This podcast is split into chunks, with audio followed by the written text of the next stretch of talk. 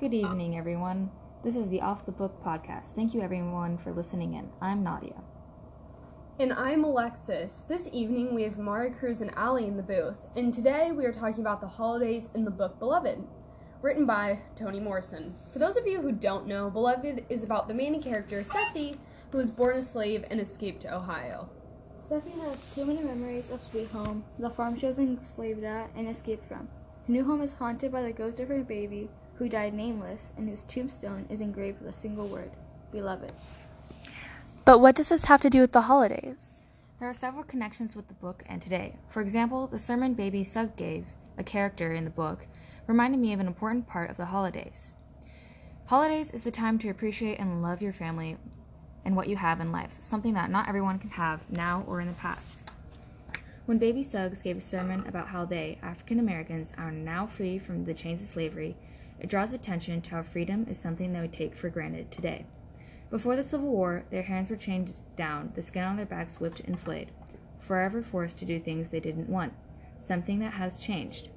She then spoke of how you must love yourself and every inch of yourself because there is no one who loves you like you can love yourself, and you are free to love yourself. The ability to be free was a monumental moment in history. However, even today, not everyone is free. There are still chains of slavery today, whether physical or mental. Today, there are 40.3 million people still enslaved today. It ranges from forced labor to human trafficking to child marriage. The fact that so many people today are enslaved shows how not everyone is as free as you think. So love the freedom that you have. And the holidays are the perfect time to express your gratitude for the things you take for granted your freedom or the food you have, even the water you drink, because someone, somewhere, doesn't have these things. Yeah, you know, I think that's a really cool intake on it just because in today's world we're also fortunate that we don't really think about the things that we don't have and the things like freedom that we obviously have a lot of and I think that when Baby Sug said that I definitely learned a lot about how to be grateful and thankful for the things that we have. I also had similar thoughts regarding that topic, but considering this is a Christmas podcast, let's bring it back to the holidays for a minute. Alexis, did I hear you say something that you had found in common between the book and the holidays? Um, yes, one thing that I found really, um, really that was kind of a parallel was um, that Christmas is about getting together with your family, and family was a big symbol in the book just because of slavery, and slavery was obviously a big topic. Um, during this time in family in slavery was also very dangerous because your family could get taken away from you any minute. So, for example, Beloved, when she ran away, her priority was her kids, and when they got found, Beloved has such a deep love for that family that she wanted, she tried actually to kill her kids without so they wouldn't have to go through it. And that was really deep because I would never think of having to kill my family because I didn't want them to go through something so like terrible. And it was it was sad because in the book a big thing about family too was that you can never get too attached to something. You can never love something too much because during slavery that would just get taken away.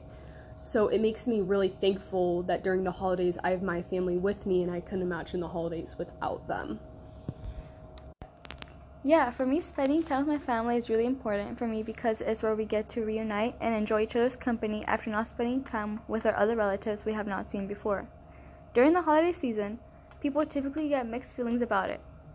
You're either happy or you have a partner to spend the holidays, or you're totally miserable because you're going to be alone for the hundredth year in a row. Or you probably just couldn't care less and are just glad you're spending time with your friends and family. This reminded me of D when he met Sethe at 14 years old, as they were working at a plantation as slaves. Because from the moment he first met her, he loved her despite the fact that she was married to another person. He knew that he only had eyes for her. Although they had not seen each other after 18 years, their connection stayed solid and maintained a friendly relationship. Today, things like that still happen where two people like each other but are too afraid to tell each other because despite the fact that Paul D and Sethe weren't in a relationship, they lingered feelings for each other, but never said it to each other before. It doesn't matter if you don't have anyone to officially spend the holidays, but the fact that you have someone like Paul D had Sethe as a companion, a friend that was there for him whenever he needed someone to talk to. I totally see where you're coming from, Mari Cruz. I find that family is the most enjoyable part of the holidays. Speaking of, who are you guys spending Christmas with this year? I'm spending it with my family. My sister who gets to come home for college, so I'm really excited for that. I'm just spending it with my parents and my siblings since my other relatives live far away. Um, I'm just spending it at my mom's and my dad's house, getting to spend time with my relatives and my younger brothers. Nice. Honestly, my favorite part of the holidays is being around loved ones. My siblings will bring their babies. It'll be fun.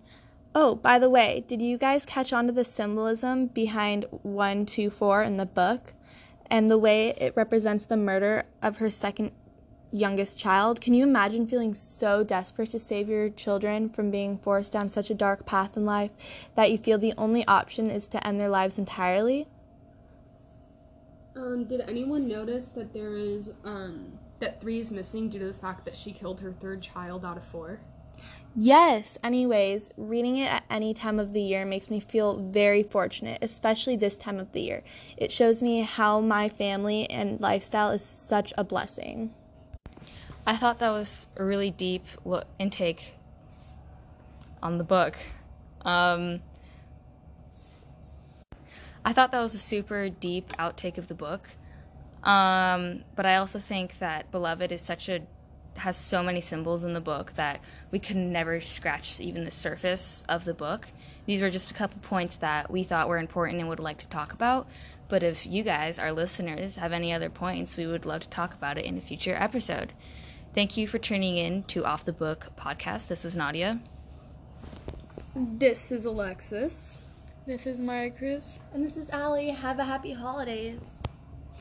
And uh, we'll see you next week for our ASMR podcast.